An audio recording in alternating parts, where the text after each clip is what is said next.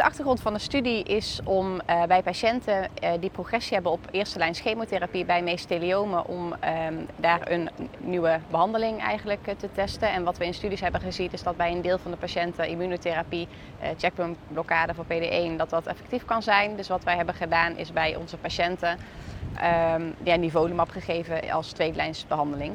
En als we kijken naar de opzet van de studie, dan is het eigenlijk een um, ja, een trial die we hebben gedaan bij onze eigen patiënten, waarbij we nivolumab hebben gegeven in een compassionate use programma, zeg maar. Dus hè, waarbij we, het is geen geregistreerde behandeling, de mensen doen niet aan de studiebehandeling mee, maar we hebben dan wel de mogelijkheid in overleg met de farmacie om nivolumab toe te dienen.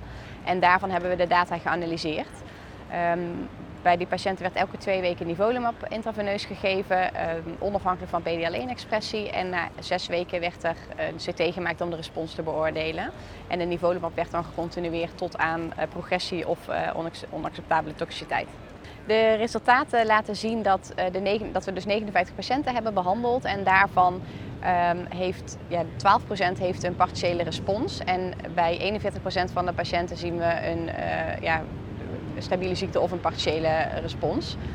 Um, en wat we zien is dat de progressievrije overleving eigenlijk overeenkomt met de data die ook in eerdere studies zijn uh, gevonden. Maar dat de dus, uh, overleving in de ja, real-life data zeg maar, wat ja, minder goed zijn dan in de studies. Wat je denk ik ook verwacht op basis van de selectiecriteria die je voor studies gebruikt.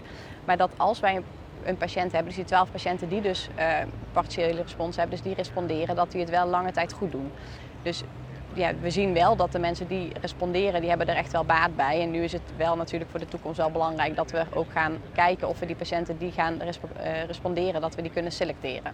De conclusie van de studie is dat de minderheid van de patiënten met de mesotheliom reageert op uh, nivolumab. Maar als de patiënten responderen, dan zien we wel een langdurige respons.